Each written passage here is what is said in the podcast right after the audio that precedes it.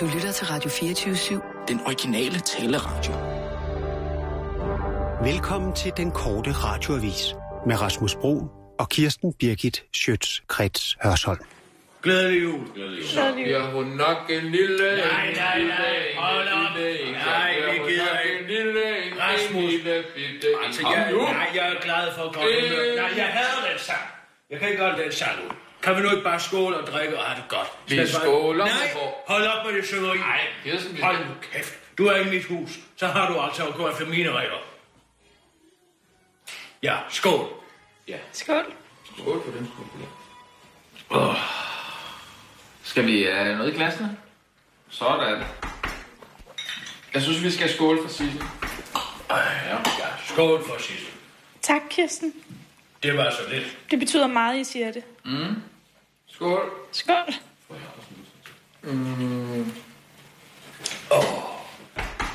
Skal, skal jeg? Så Eller? jeg tager den. Ja. Ja, det kender jeg. Så har hun... øh,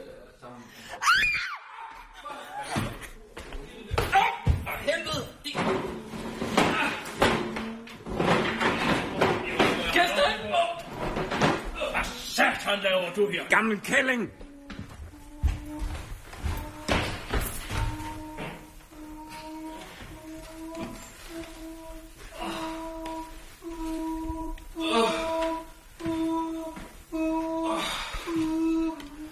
Sissel! Allan! Allan! Allan, hold nu kæft. Sissel! Hvem var det der? Allan! Ellers er hold nu kæft!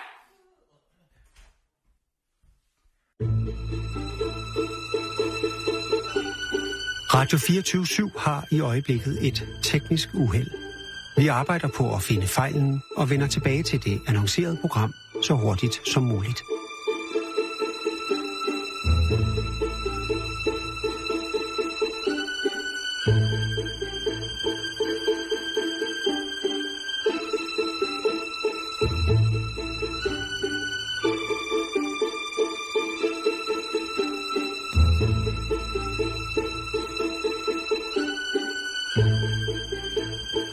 Radio 24 har i øjeblikket et teknisk uheld. Vi arbejder på at finde fejlen og vender tilbage til det annoncerede program så hurtigt som muligt.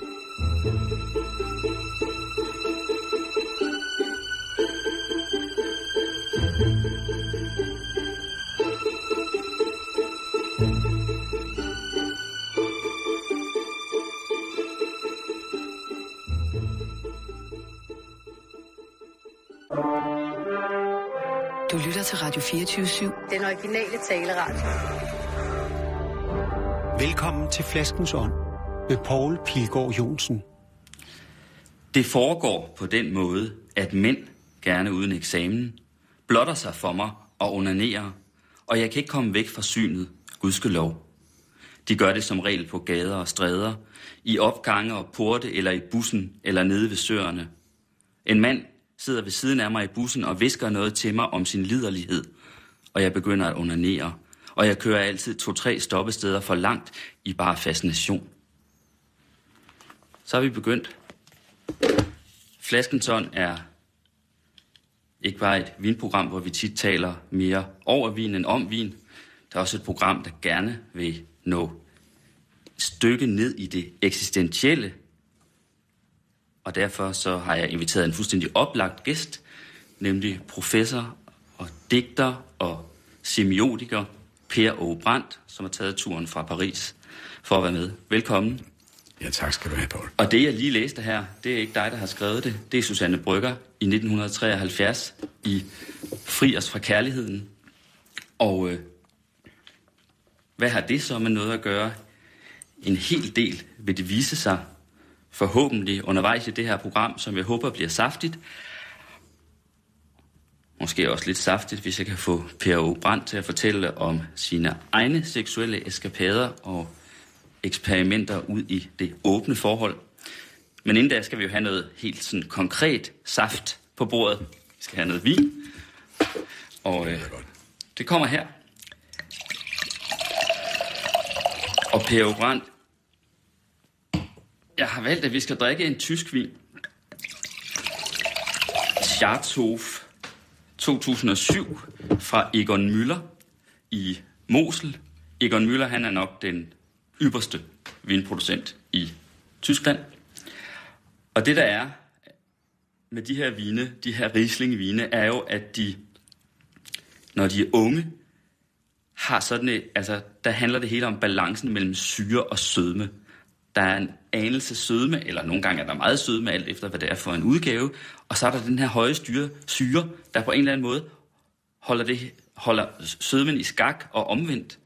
Sådan at man kan få noget, der næsten står og dirrer, mm. næsten nervøst dirrende, spændstigt. Øh, ja. Og når de så bliver gamle, så øh, kan de nogle gange udvikle duft og smag, som kommer til at indeholde sådan enormt mange forskellige facetter, og jeg har engang hørt en, et sprogmenneske øh, sige, at vi drak en gammel, gammel tysk moselvin, og hans beskrivelse af den var, at den duftede som alle det 20. århundredes veneriske sygdomme, altså kønssygdomme. Og der kom, kan virkelig også komme noget spændende der, og det er ikke dårligt. Mm. Nogen vil bare sige, at det lugter meget petroleum, men der er altså også en masse andet. Nå, skål. Ja. Ja. Velkommen. Tak skal du have. Og det var bestemt ikke petroleum. Mm, nej, Og det er rigtigt, øh, din beskrivelse af, af denne. Dertil kommer jo, at det, det er let perlende. ja. Øh, Ja, sådan føles det i hvert fald. Ja. Det er som om, det sidder på tungen, ikke? men rent faktisk er der ikke nogen bobler i. Man kan ikke se nogen perler, sådan. men det føles sådan. Ja. Det, det er vinen, der på en eller anden måde har den der citron i sig. Egentlig er det jo øh, måske ikke så oplagt øh, at drikke tysk vin med dig, fordi du bor rent faktisk i Bourgogne. Ja, jeg bor øh, mellem Sens og Auxerre, og øh, lige omkring øh, det punkt, hvor vinen begynder. Vinen begynder et par kilometer syd for Villeneuve-sur-Yonne, som vores lille by hedder. Og der ser man altså overgangen fra marker, som vi kender dem, med raps og andet godt. Og så kommer vinstokkene, og så kommer de bølgende ned over hele Bourgogne. Ikke? Mm. Og hvis man så fortsætter sådan en 25 kilometer øh, ind i dette bølgende vinhav, så er man jo i øh, Chablis. Mm. Chablis øh, smager, som jorden øh, hos os og allerede smager, nemlig af flintesten. Altså den der flintesmag. Mm. Alt i øh, omegnen der er bygget af flint. Man kan se flint i murene, flint i husenes mure, øh, flint øh, i jorden, når man graver. Øh, det er jo meget smukke flintesten.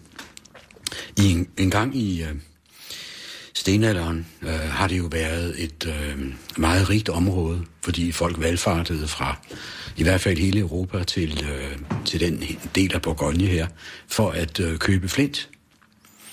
Man anskaffer sig flint, som øh, man anskaffer øh, sjældne metaller i vores dage. Og, og det var jo altså så øh, en kilde til stor øh, aktivitet socialt og kulturelt. Mm. Drikker, øh, drikker I meget Bourgogne så? Vi drikker selvfølgelig, hvad vi kan, hvad vi kan få fat i. Øh, især hvidvin i øvrigt. Ja. Og øh, vi holder også meget af rislingen, det er ikke for det. Øh, de smager sådan lidt germansk, øh, må man sige, ikke? Øh, og franskmænd... drikker vi germansk i dag. Måske skal jeg lige få fortalt, øh, at øh, semiotik, det er jo læren om tegnenes betydning, kan man vel kalde det. Ja, og Tegn på alle mulige måder. Øh, det behøver ikke bare være, hvad skal man sige, noget man nødvendigvis kan se.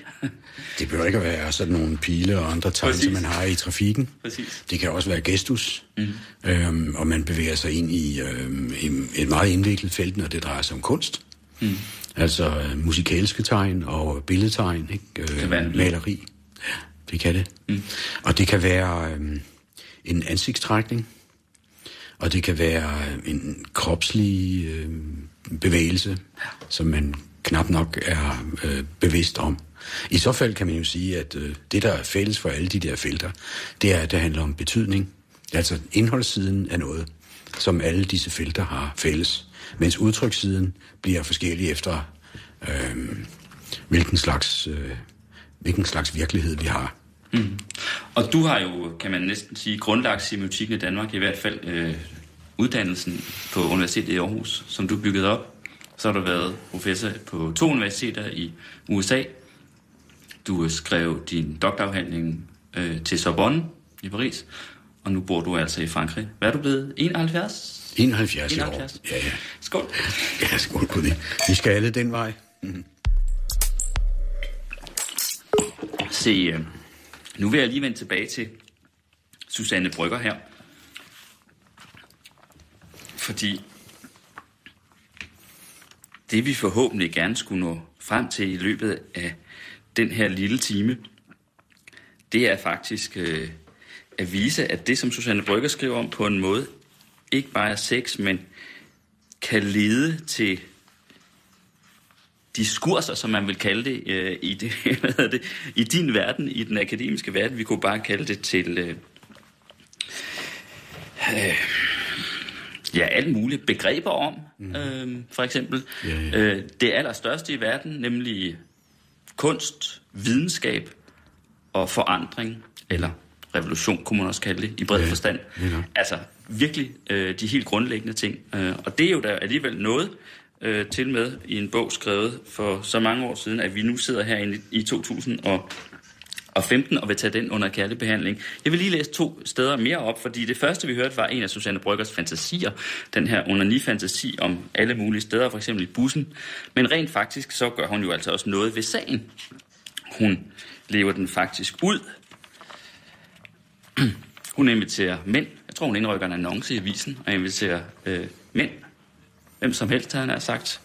Øh, helst nogen, der ikke er noget, han har sagt, hjem til sig. Og øh, vi kan lige få et indtryk af, hvad det er, de skal, ved at jeg læser et par øh, linjer mere op. Det er altid en særlig type mænd, jeg aldrig vil komme til at kende. Enten fordi der rent umiddelbart er noget, der hedder miljøforskelle. Og så er der nogle andre grunde, handler om, at de er meget forskellige øh, fra hende. Og hvad sker der så? Han kom hen imod mig og stillede sig lige foran mig. Jeg turde ikke se ind i hans ansigt, men den rejste sig mere og mere og blev mere og mere spændt og stor og fed og rød og dirrende foran mit ansigt. Og så jeg tog om den varme sæd med hænderne og gned den ellevildt ud i huden. Håret var vådt ved tændingerne, og det rev i øjnene. De må undskylde, hvis jeg virker lidt fraværende lige nu, men det er fordi, jeg faktisk slet ikke kan se dem. Det sviger i øjnene. Og endelig, bagefter, da han satte sig for at drikke glasset ud, var det igen en gammel, vissen billetkontrollør. Ja. Og øh, Det er et citat øh, fra en artikel, jeg skrev, i, øh, som blev publiceret i øh, 1980 i Den talende krop. Øh, og det kapitel, der citeres fra her, det er om fantasmets realitet og bryggers begær. mm, præcis. Øh, det handler nemlig om øh, en analyse af begær. Og øh, det, jeg var inde på dengang, som så mange andre, det var jo, at øh, der er en slags logik, en slags semiotisk logik i begæret, som er en side af kærlighedens semiotik, må man sige. Ikke? Mm. En anden side af kærlighedens semiotik er forførelsen, og en tredje side er forelskelsen. Kan Eller man kærligheden. sige. Ja, nemlig. Ja. Eller også kan man sige, vi laver en stor trekant, der hedder begær, øh, forførelse, forelskelse og kalder det hele for kærlighed. Så får vi det hele med, ikke? Og øh, det interessante ved, ved begærets problematik, som vi så har diskuteret i nogle år, men jeg fandt øh, den her gamle tekst frem, fordi den, den øh, hylder en, øh, en avantgardist øh, ude i forskningen øh, omkring øh, begærets øh, sandhed, kan man sige, ikke? nemlig øh, Susanne Brygger, som virkelig var tidligt ude med ting, som stadigvæk øh, øh, ikke er særlig øh, gængse i vores øh, humanistiske videnskab, eller gængse i vores almindelige samtale bare, ikke? Øh, i vores konversationelle univers. Mm. Hun var tidligt ude med en analyse i sin Fri os fra kærligheden af, øh, hvad kærligheden er, og en af de ting, som hun egentlig ville være fri for, det er øh, den ting, i, som hun opdager i sit eget begær, ved simpelthen at, at beskue sin navle, som man siger i vores dage. Og det øh, fører til det resultat, hun finder øh, at det har en fantasi, som kommer igen og igen, øh, og som har at gøre med seksuel ophidselse. Øh, hun finder en udmærket metode, nemlig onani, det vil sige masturbation. Og når man øh, masturberer og ikke har en partner foran sig, hvad har man så foran sig? Øh, man har selvfølgelig sin egen krop, men det er der jo ikke noget sjov ved. Det, man har foran sig, er en fantasi om en anden. Og i den fantasi, som hun så beskriver, kommer der nogle ting frem. Og så undrer hun sig over, at der kommer de samme ting frem øh, gang på gang og igen og igen. Og så vil hun, øh, jeg kalder det i artiklen imaginært, altså det er en forestillinger, ikke? Øh, og så vil hun spørge sig selv, om, om de forestillinger kan laves om, og man kan egentlig kan blive fri for dem. Fordi forestillingerne er ret platte og lidt pinlige, ikke? Kunne man ikke forestille sig en, en åben øh, begærsprofil, hvor man ikke havde sådan noget? Og så tænker hun, hvis jeg nu realiserer det her fantasme, så det ikke bare er imaginært, men reelt, ikke? Mm. hvad sker der så? Bliver jeg så fri for det? Og det finder hun så ud af, det gør hun ikke. Hun, kom, hun kommer til at gå i graven med det fantasme, siger hun. For sjov, hun har ikke gået i graven endnu. Men... Så det, vi må regne med, at hun stadigvæk kører på det fantasme. Så det er jo godt at vide, hvis man aflægger hende et besøg. Men Per, per Brandt, jeg vil egentlig foreslå, at du, nu sidder du her med, din, øh, med en bog med din gamle artikel i, men den synes jeg, du skulle lægge ved siden af, dels fordi, at så larmer det ikke så meget ind i, uh, på bordet og måske i mikrofonen, og dels så, uh, hvad hedder det, så synes jeg, det er fint at løsrive sig, at vi løsriver os fra teksten, sådan set, at det skrevne mm. ord og bare taler. Uh, for jeg tror egentlig, vi har uh, byggestenene til det hele her. Der er en ting, uh, som man lægger mærke til i det, jeg læste op, nemlig at uh, de her mænd på en eller anden måde er anonyme. Mm. Hun kan ikke tåle at se i deres ansigter. De er ansigtsløse. Ja. De er, om jeg så, og de er endda meget almindelige. De er en, en grå, almindelig mand. Mm. Øh, hvad enten det nu er en billetkontrollør mm. eller andet, ikke også? Øhm, de er, om jeg så må sige, alderen værd. De er alderen værd. Ja, hvordan, det. hvordan hænger det sammen med, med begæret? Ja, det er jo ret indviklet i virkeligheden. Uh, så jeg synes, at, at uh, man skulle forske mere i det, end man har gjort. Nu er det jo lidt pinligt område at forske i. Sådan set. Det er jo nok derfor, at man ikke har nærmet sig det med, med større uh, energi. Uh, sådan uh, i psykologien for eksempel. Mm. Uh, eller i tekstvidenskaben, fordi uh, man kan sige, at tekster af den her art findes der jo masser af. Jeg har selv beskæftiget mig med Marquis de Sade for eksempel. Mm. Også ud fra den... Uh, forestilling, at øh, det, han beskriver der, øh, har en vis realitet. Han siger, han siger selv, når han øh, øh, kommenterer sit værk, øh, kære læser, øh, når du læser mine tekster, så ser du dig selv i spejlet. Mm. Og øh, der kommer sandelig nogle ting frem i det spejl, mm. som øh, vedrører ting, som er interessante for at forstå, hvad den menneskelige eksistens egentlig er lavet af. Øh, det viser sig, så vidt jeg kan se, viser det sig, at, at øh, begæret har en syntaks, som hænger sammen med det her. Vi kalder det fantasme, altså seksuel fantasien. Den har en anden, kan vi kalde det. Ikke? Denne anden er, er øh, typisk af det andet køn, hvis man er øh, hetero. Mm. Øh, formentlig er samme køn, hvis man er homo. Mm. Og muligvis med skiftende køn. Øh, men denne anden er, som du siger, ansigtsløs. Det tror jeg er øh, generaliserbart.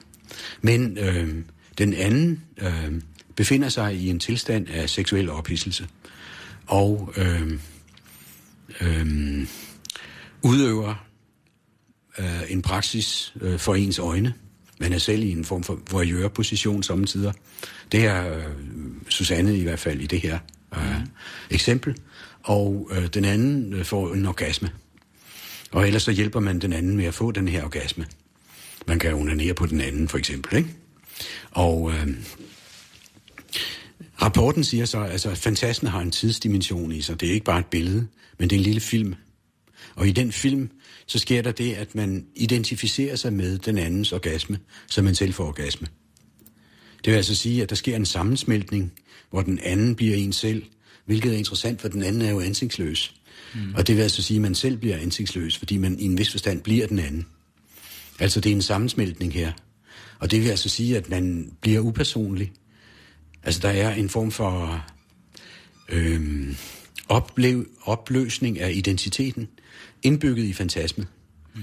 Og så øh, sker der det i øh, realiseringen, som øh, beskrives i kapitel 11 her i Frihes for Kærligheden, at, øh, at der sker det samme i oplevelsen øh, over for den her mand, som bliver hjulpet til en orgasme ved sådan lidt oral praksis.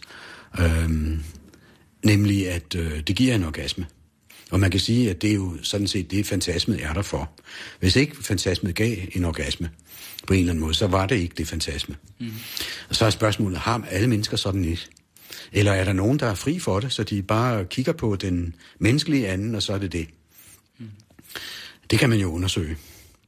Men øh, man kan sige, at øh, det fantasme gør, og det som begæret gør, det sætter jo mennesker i relation til hinanden. Det var også det, der interesserede mig i, i den analyse mm. der. Altså, øh, det har noget at gøre med både... Øh, nu er jeg en gammel under 60'er, og er stærkt interesseret i øh, politik. Det har noget at gøre med øh, det politiske liv og ens politiske identifikation. Altså, det gør... Øh, det gør jo noget ved en, at man øh, går ud af sig selv eller mister sin gamle identitet, fordi det gør en klar til forandring. Mm. Ja? Og så Men gør lige, det... Per Brand, fordi jeg, jeg tror, altså, i det her program i dag, tror jeg først og fremmest, det er ørerne, man skal holde stive. Det er virkelig skole for at følge med, ikke? Mm-hmm. Mm. Og den perner stadigvæk. Mm, det gør den. Det gør den. Det smager, det, det, det smager vidunderligt. Mm. Og der er, det, det, det er intenst på en eller anden måde, ikke? Eller ja. du kan godt fornemme den der, at det, der er lidt, lidt der nerve i det, ikke? Mm. Det, det er fint at, at drikke den til en snak om begær. Men vi prøver lige at tage det mere systematisk her. Altså, de er ansigtsløse, de her mænd, Susanne Brygger, mm. dermed, hvad hedder det, øh, illustrerer de, øh, de symbol på, viser de noget, der øh, en karakteristik af begæret, mm. øh, en egenskab ved begæret, nemlig at det sådan set retter sig mod alle og enhver. Yeah. Det er ikke mm. nogen bestemt. I den helt modsatte ende, der har man jo så kærligheden, hvor det er den eneste ene Yeah. Ikke også? Altså, der er det i allerhøjeste grad, der er der i allerhøjeste grad et ansigt på vedkommende. Der er det lige det er præcis. kun ansigtet, og ansigtet brænder sig fast i en sjæl, ikke? Præcis, det er lige Så præcis det, det på livstid. Det er denne ene mm. person. Så det er sådan set de to, øh, hvad skal vi sige, yderpunkter i den der. Og hvordan øh, kan man så komme fra det ene til det andet, eller er der, hvad skal man sige, er der, findes der nogle former for strategier, der ligesom kan lede fra det ene til det andet? Og ja, det er det tredje, vi snakkede om, det tredje mm. ben, forførelsen.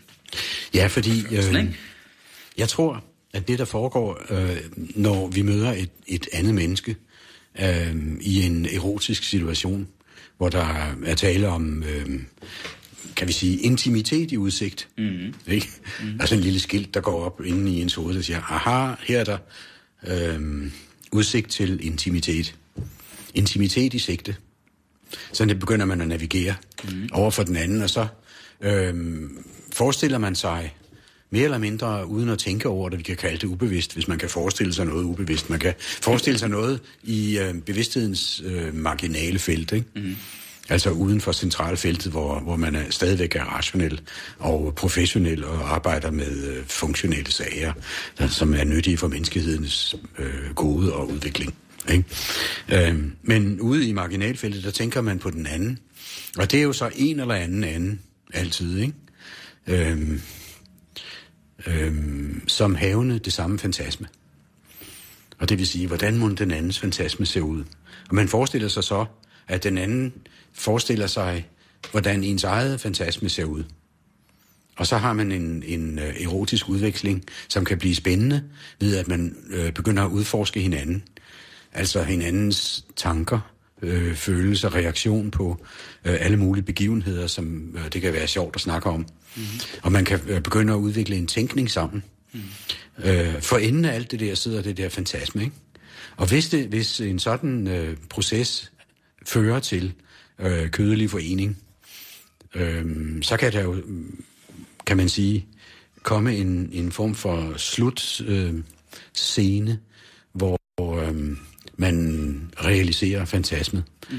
Det vil sige, at det er to mennesker, som realiserer hvert sit fantasme, som om det var én øh, person med et fantasme. Men man oplever altså en forening virkelig. Mm. Altså, der er en form for øh, processuel grammatik i det. Man bliver et. Og der bliver man et. Det, der sker, når, når forførelsens to bliver et, ikke? Mm. så er vi jo gået fra, fra alle og enhver øh, til nogen og ender med et. Lige præcis. Det- Det... Og der er noget, der karakteriserer forførelsen. Og det kan man faktisk høre allerede, hvis man hører øh, overturen til øh, Mozarts Don Juan. Alene i musikken, der er en øh, lystighed på en eller anden måde, og en lejende, man kan jo sige en lejende lystighed i musikken, Ja. øh, som øh, på en eller anden måde illustrerer eller modsvarer øh, svarer til forførelsen. Og ja, Alle- både alle lystigt, det er jo klart, men også lejende. Altså forførelsen, det er altså en leg. Ja. Ikke? Laci darem la mano, vorrei en non vorrei, siger den anden så, ikke? Ja, jeg vil, og jeg vil ikke alligevel. Her, øh, altså når vi kommer øh, til et vist punkt, la, så giver vi hinanden, og så siger teksten hånden, men det vi giver hinanden er selvfølgelig noget, noget andet end hånden. Præcis. Og Don Juan, det er jo altså alle tiders store forfører, det er jo selve... Øh, Ja, det er sådan den det er jo ikke en mand, der nogensinde har levet i virkeligheden, men der lever sikkert mange af den slags mænd derude. Øh, men Don Juan, altså, som jo i operaten har alene i Spanien 1003, Ja, netop. Der er Mille en, der går og tæller på det. Ja, det er hans kammertjener, Ja. Han går og tæller, fordi Don Juan selv holder jo ikke øje med det. Nej, det ville jo Han er være fuldstændig smag. ligeglad med, hvor mange han har nedlagt. Men kammertjeneren mm. kan jo i sin forarvede arie tælle op alene 1003 i Spanien. Jeg kan ikke Ja, huske, hvor meget det var i England. Åh, men det, det, er, det bliver til øh, en, betragtelig mængde. Man kan sige, at, at øh, Don Juan måske er øh, et øh, kvindeligt fantasme om manden i Ja. vis forstand. Øh, jeg kender mange øh, eksempler på øh, øh, venner, som ligner Don Juan. Øh, og øh, når kvinderne ved, at de er Don Juaner, øh, så stopper det dem ikke. Altså, det holder dem ikke tilbage. Øh, Det, der vil holde dem tilbage, eller det, som gør dem øh, øh, negativt stemt og depressive, det er, hvis de ikke får lov at være med i mængden. Altså, hvorfor ikke mig? Hvorfor alle de andre og ikke mig? Mm. Øh, det har jeg set masser af, af eksempler på. Det er meget mærkeligt at se, fordi øh, man skulle tro, at det modsatte var tilfældet. Ved du hvad? Faktisk skriver jo Søren Kierkegaard øh, i sin tekst øh, om Don Juan. Jeg tror næsten, jeg kan det udenad faktisk, fordi jeg engang har beskæftiget mig med det. Øh, med teksten der. Det var en dårlig pige, der ikke ville være ulykkelig altid for en gang at have været lykkelig med Don Juan. Ja, det står så i begyndelsen af enten eller i uh, den æstetiske hovedtekst, ikke? Ja. Altså en af, af verdens mest berømte tekster. Det er faktisk det, du sagde der. Men tilbage til... Nej, vi skal lige skåle, skal vi. Ja. Vi skal, vi skal have noget inde på os. Ja, Så kan jeg lige bruge lejligheden til at fortælle nytilkommende lyttere, at øh, vi er i gang med flaskens hånd, øh, og jeg drikker en vin, som nogen øh, mener, når den bliver gammel, dufter af alle det 20. århundredes veneriske sygdomme, altså kønssygdomme. Det skal ikke forstås negativt her, og det er måske i hvert fald til dels passende i et program, der handler om begær, og som har professor og digter Per O. Brandt som gæst hjemme hos mig, Poul Pilgaard, her i Karnappen. Og øh, Per O., det lejende. Det, som man kan høre allerede i Mozarts musik, det lejende ved Don Juans forførelse. Forførelsen er en leg. Øhm, og det er musikken også. ja. Hvorfor er det egentlig en leg? Altså, hvad skal, man kunne vel godt forestille sig, at øh, altså, hvis man nu forsøger at tænke sig frem til noget, måske ville det være bedre at argumentere over for mm. den pige, man gerne vil have. Argumentere for, mm. hvorfor hun burde gå i seng med en. Og hvorfor, sådan- men, men det ville jo ikke være en leg. Det ville være det modsatte, om jeg så må sige næsten, ikke? Eller, Det ville være meget dårlig stil, fordi så ville der være et fast program, som man Og det virker altså ikke i forførelsen. kan slet ikke. Nej, nej, det skal, for, det, det skal, skal forblive implicit. Også fordi man øh, ved ikke, man, man må ikke vide, øh, hvad det fører til, og på hvilken måde det fører til det. Nej. Og det betyder jo så, at øh, man er nødt til at opføre sig kreativt. Og to hjerner, der opfører sig kreativt sammen, øh, frembringer jo øh, situationer, som kan være helt øh, uhørte og, og fornyende, skabende. Der er altså et øh, skabende moment i øh, forførelsens øh, pingpong, eller den øh, filosoferne ville kalde det dialektik, Mm. Nemlig, at øh, der er afstand mellem den ene replik og den anden replik, og den ene idé afføder den anden idé, som afføder en tredje idé, og efter nogle runder, så føler man, at man ikke rigtig ved, hvem idéerne kom fra. Ja. De kommer til at danne et eget liv. Og lejen går ud på, at man ligesom jo også hele tiden reagerer på hinanden, altså den ja. andens øh, ord, men det kan jo også være gæster og ja, ja. fakter og øjne og bevægelser og hvad ved jeg. Og der er det jo, at du påstår eller viser, at, øh, at man sådan set kan sætte lighedstegn på en måde mellem forførelse og kunsten? Altså, jeg tror, at mange af åndslivets øh, skabelser øh, hænger sammen med øh, den mest kropslige side af vores bevidsthed, nemlig øh, erotikken. Og øh, det, vi snakker om her, øh, har at gøre med erotikkens elementære grammatik, kan man sige. Ikke? Og øh, det fører til øh, udvekslinger, som har øh, samme karakter, men som ikke behøver at at være øh, dialoger mellem mennesker, og ikke behøver at, at være øh, seksuelt orienteret. Man kan sige, at hver gang vi har et øh, kreativt udvekslingsforløb, for eksempel mellem en skulptør og hans sten, som han hugger i, mm. så svarer stenen tilbage, fordi den har struktur. Eller en, en, en digter, som hugger i sproget, og så svarer sproget tilbage med nogle udtryk, som man så øh, undersøger, og så kommer der andre udtryk frem, øh, sådan at øh, resultatet bliver en kreation, som skyldes øh, poeten, men også øh, materialet. Så den udveksling mellem kunstneren og materialet, det, den modsvarer eller ekvivalerer hvad, de to mm. flyttendes forførelsesakt. Fuldstændig. Og det vil sige, at det hele er seksuelt. På den måde havde Freud jo fat Det hele noget, er ikke? seksuelt. Jamen, det er det jo. Øhm, men og man ved jo også, at, at øh, kunstnere øhm, har ganske regulært et, øh, et øh, kreativt forhold til deres kønsliv. Mm. Øhm, jeg har ikke set nogen modeksempler endnu i mit lange liv. mm. øh, eller de er meget optaget af det. Jeg snakkede engang med Wilhelm Freddy, fordi jeg lavede noget arbejde for, for ham oversættelsesarbejde. Og han sagde jo selvfølgelig, at Freddy er selvfølgelig et, et specielt eksempel. Ikke? Wilhelm Freddy er stadigvæk præsent i den danske øh, kunstverdens bevidsthed. Ikke? Jo, jeg tror især, at han er det, øh, hvad hedder det i den brede befolkning, fordi han, der på, man stadig nok på Politimuseet opbevaret øh, den skulptur, som han fik øh, konfiskeret, fordi den var en stød, der ikke måtte udstilles, og det er den med et, øh, jeg kan ikke huske, om det er en mand, men der er i hvert fald hen over kinden, den ene del af hovedet, der går der en stor penis. Ja, det er et kvindeansigt, som ser bedårende ud, og så løber der den her penis over, over En kinden. stor, svulmende, mm. rød, spændstig mm. penis, der, mm. der løber ind. Han var surrealist. Ja. Øhm, men han sagde også, øh, jeg øh, kan ikke tænke uden at tænke seksuelt. Jeg tænker seksuelt i hver eneste øjeblik. Mm. Øhm, det øh, er selvfølgelig nok en overdrivelse. Øhm, det ville man formentlig blive øh, invalideret af, hvis, ja. man, hvis man var nødt til at tænke seksuelt hele tiden. Ja. Men altså, seksualiteten er en drivkraft. En erotisk drivkraft i mennesker. Også fordi den er bygget på en sådan måde, at den, at den er så mental, at øh, den fører til hele øh, vores øh, udfoldelse af abstraktioner. Ja, og der har vi jo altså så lige fået det ene ben sat på plads af forførelse lige kunst. Så påstår du også, det ved jeg, fordi jeg har jo læst dig og talt med dig, at man sådan set kan sætte et tilsvarende lighedstegn mellem begær og videnskab. Hvordan hænger det sammen?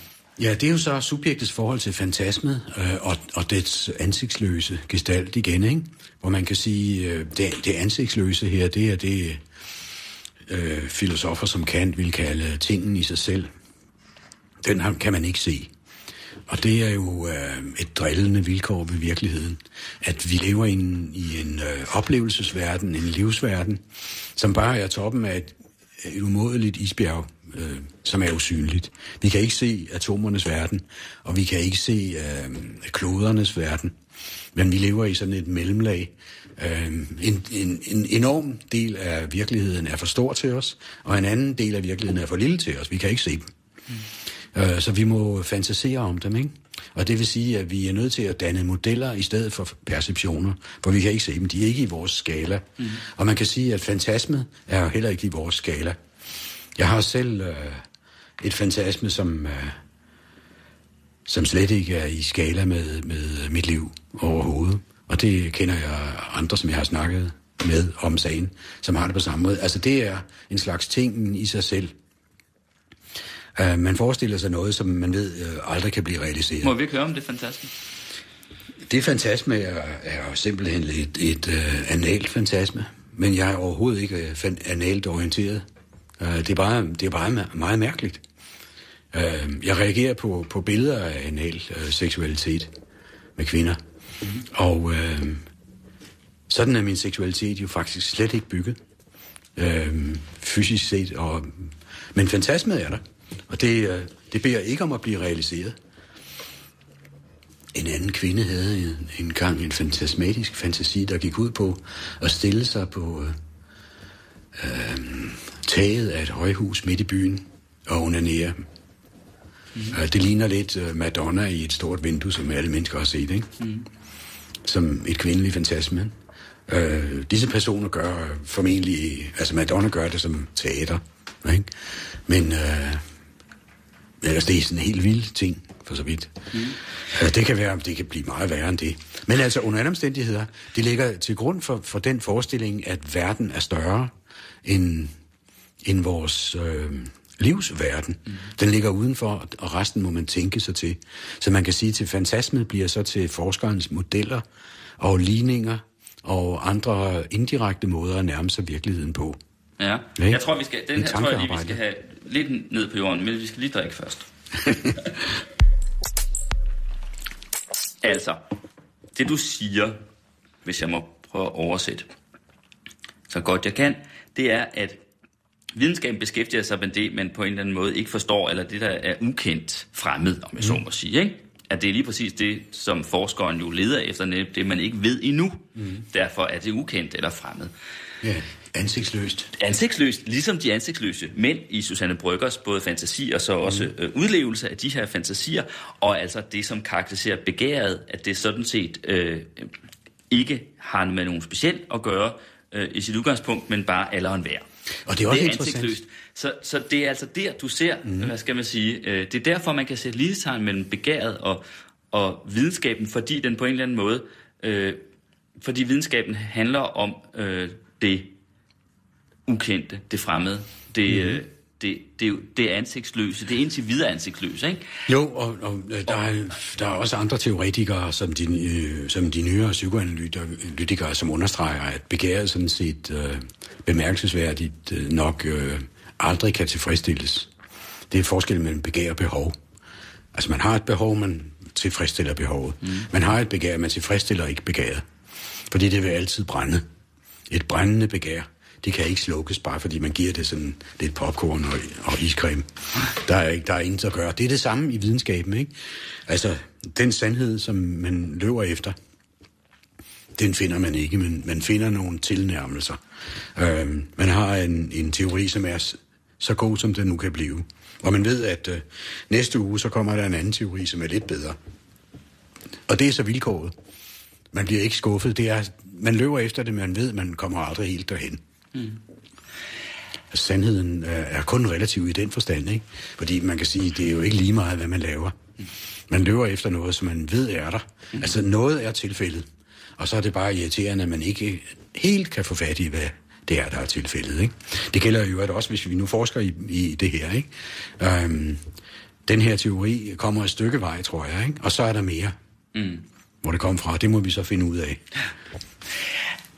Godt. Med forførelsen på plads, om man så må sige, det her lille schema, imaginære schema, mit hoved jeg laver, og begæret på plads, så er der jo så øh, kærligheden, eller forelskelsen, øh, som det sidste punkt. Er der noget i, hvad skal man sige, det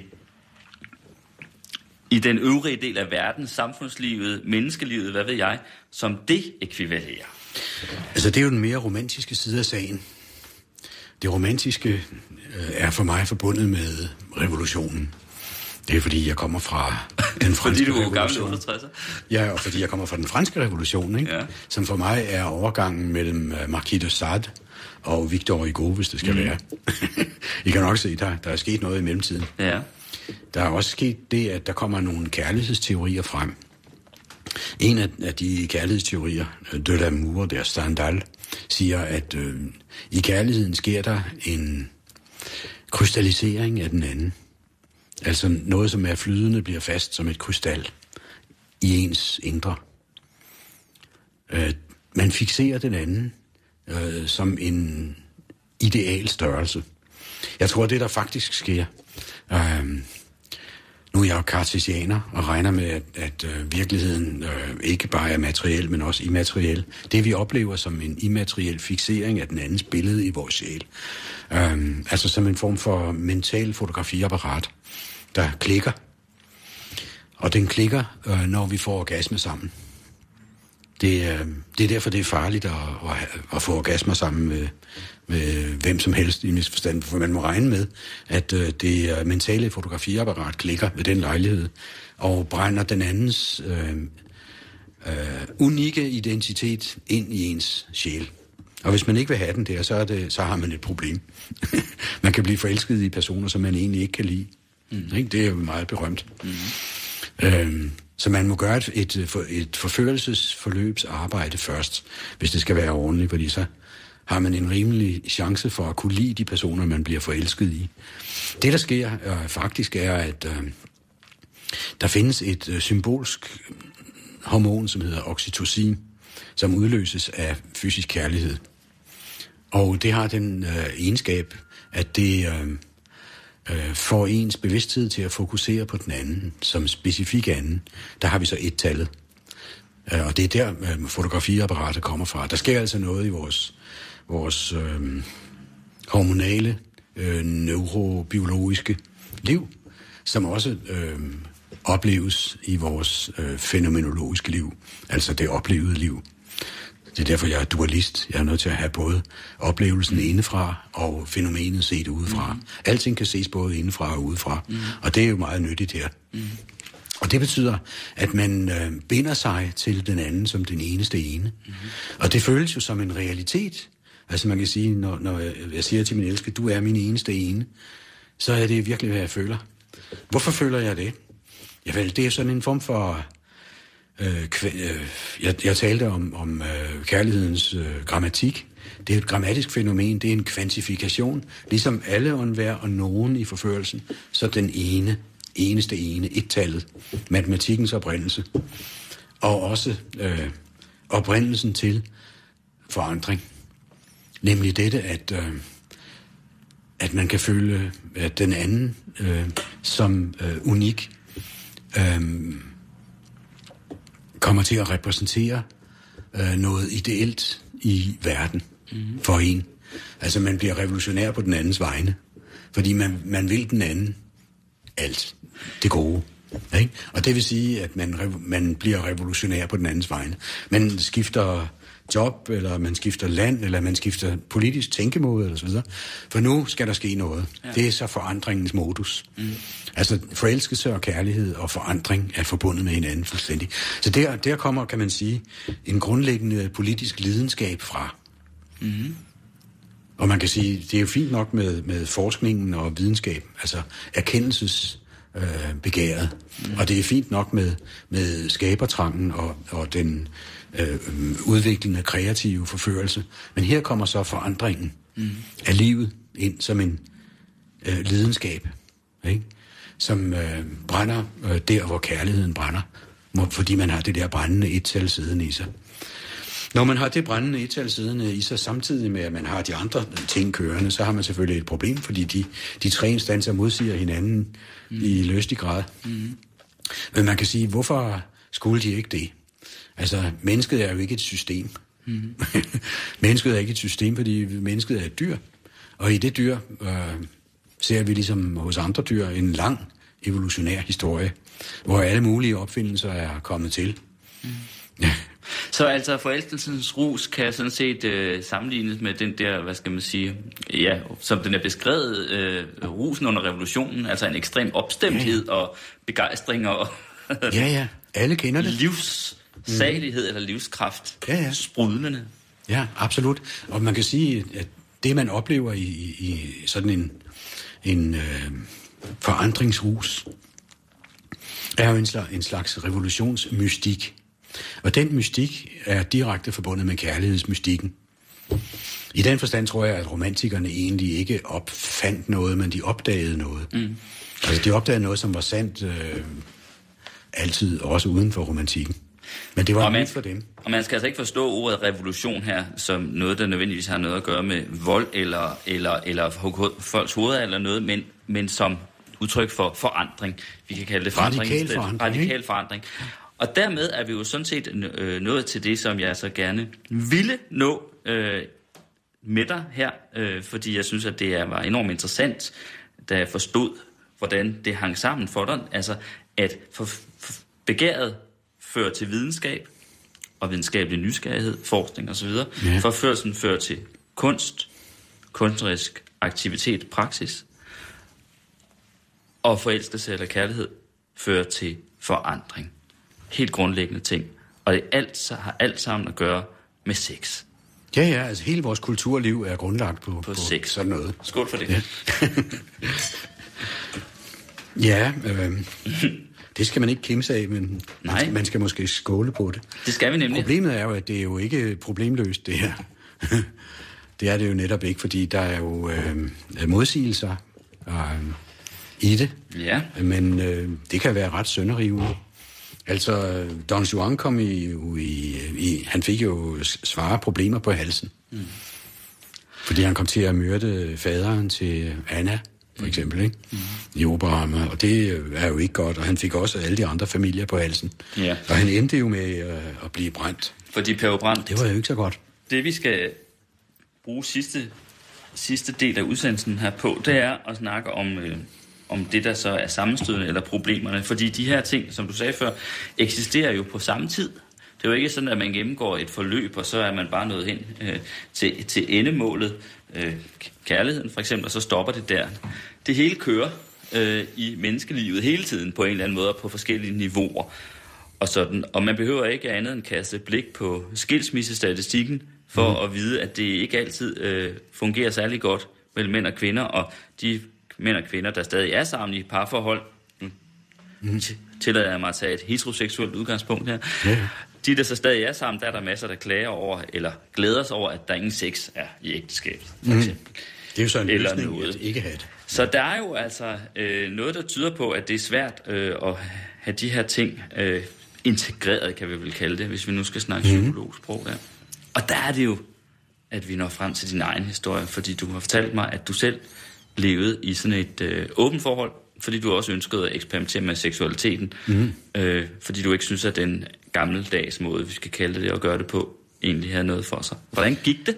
Ja, jeg, jeg udtaler mig gerne i flertal her, hvad kan man sige, øh, men også i ental. I flertal, fordi øh, det var jo det var ting, man gjorde i 60'erne, ikke? Øh, specielt i slutningen af 60'erne begyndte man at, at problematisere de gamle øh, forståelsesformer for, hvordan man skal leve i parforhold. For eksempel, skal manden være øh, faderen, som, som øh, sætter loven? Skal, skal konen bare være den beundrende slave af denne store lovgiver? Eller hvad har vi? Hvis vi har et selvstændigt forhold, øh, nu viser det sig jo, at den, i den klassiske familie, der er det familiefaderen, der har elskerinder, ikke? Mm. Og hvis, hvis fruen har det, så er det jo mere pinligt, end hvis manden har det. I det 1900 var det sådan helt almindeligt i borgerskabet, ikke? At mænd, mændene havde elskerinder, og kvinderne øh, ville man ikke vide, hvad, hvad de havde. Og øh, hvis man øh, så opdagede, at det havde de så alligevel, så var der så var fanden løs. Ikke? Mm. Men øh, det er jo en model, som ligger langt fra, hvad man forbinder med seksuel frigørelse. Seksuel frigørelse var jo en del af, øh, kan man sige, dogmatikken dengang. Altså, øh, det var øh, et program. Og hvordan indløser man det program? Man kan jo ikke sige, at, øh, at man har øh, foretaget sig noget specielt spændende i, i det politiske liv, hvis ikke man har gjort noget ved familieformerne. Vi vil gerne opløse ejendomsformerne, ikke? det var den marxistiske del. Men hvordan øh, ændrer man magtforholdene, uden at komme ind på intimitetens magtforhold? Magtforholdene i det, intimiteten kunne være meget voldelige, og det er de jo stadigvæk mellem kønnene. Ikke? Mm. Øh, der er mange problemer, som, som øh, bør tages op øh, der har at gøre med vold i parforholdene, for eksempel. Ikke? Brud, som du nævner, men også volden. Og også det pinlige ved volden, ikke? som øh, gør, at mange kvinder har svært ved at, at tale om, at de bliver mishandlet. Mm. Og der er mange mænd, som har svært ved at tale om, hvorfor de bliver voldelige. Mm. Der er også voldelige kvinder, men det, mm. det er jo en brøkdel af, hvad vi har. Hvad er det for noget? Jeg spørger mig selv også tit, hvad er det, der sker med, med uh, mænd, der siger, at der går en klap ned for dem, og så bliver de voldelige. Mm. Per, også... jeg skal lige sige en ting der.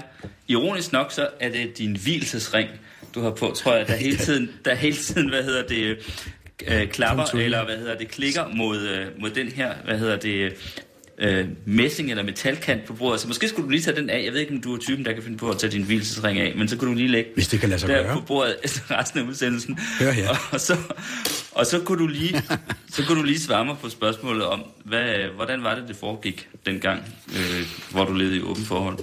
Altså, jeg øh, blev videt af politiske grunde, fordi øh, jeg skulle studere i, øh, i Spanien på et tidspunkt og have min kæreste med, men vi måtte ikke bo på samme hotel, for det ville øh, El Generalissimo Franco ikke have. Så øh, der var vi jo så nødt til at gifte os. Mm. Det grinede vi meget af, men vi giftede os. Øhm, kan man sige sådan af formelle eksterne grunde, ikke? Og øhm, det førte så til, at vi øh, levede i et åbent forhold bagefter, og på et tidspunkt øh, også boede sammen med hinandens elskere. Hvor lang tid stod det på? Det stod på i realiteten et 10 år. Ja. ja, for I var jo kærester, ikke? Altså, Jo, jo, selvom I ikke ville giftes Ja, dengang, og netop. så var tvunget til det, men så var I kærester. Ja. Ja. Men i 10 år havde I andre, og levede Ja. ja. sågar sammen med, med Ja, de ja. andre der. Ja. Og øh, Fungerede det? vi fik jo så øh, en datter. Mm. Og, øh, og øh, jeg synes, det fungerede i en periode. Det fungerede i en kulturel kontekst, hvor, øh, hvor det ikke var problematisk, fordi det var sådan set måden, øh, vi øh, gjorde det på i, i den øh, gruppe, den enklave, hvad skal man kalde det, fordi det viste sig, det blev jo aldrig, det blev jo aldrig et revolutionært flertal i det danske folk, vel? Øhm, og det, havde det, det var der jo grunden til, fordi øh, der er noget, der hedder jalousi, øh, som vi dengang troede var noget, man kunne øh, afgøre ved en generalforsamling, hvor man stemmer den ned. Øh, men det viser sig, at den lader sig ikke stemme ud, for den, den er formentlig også fantasmatisk på en eller anden måde, Men det holdt ikke i længden. så det holdt ikke. Nej. Og ved du hvad? Jeg synes, vi skal slutte med, at du læser et af dine digte, så vi lige får et eksempel på poeten, digteren Per O. Brandt også. Tak fordi du kom her hjem hos mig, Poul Pilgaard, øh, i Flaskens Ånd, hvor vi øh, fik ånd fra den her flaske. Schartzof 2007 fra Egon Møller. Jeg er svært glad for det der, hvad hedder det, nerveagtige, der er ved den her vin. Mm. Og så var udsendelsen produceret i dag af Astrid Hall. Og så slutter vi simpelthen med digtet, der efter at vi lige har skålet. Skal vi skåle for Susanne Brygger? Skål for Brygger. Hun tog os langt omkring i dag. hun er en heldinde.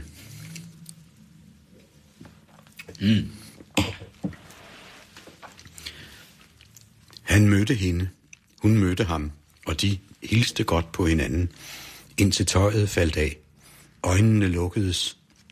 Tungerne talte i tunger med ånder og andre organer, som stod op og ville dø, mens de levede. Og deres hænder flettedes, mens hjernerne skreg af en altid ukendt ting, hvis væsen var fortsættelse for altid, indtil altid selv kom og bevidsthederne blev store, runde skiver af lys, som var det tavseste mørke. Elsk Huger.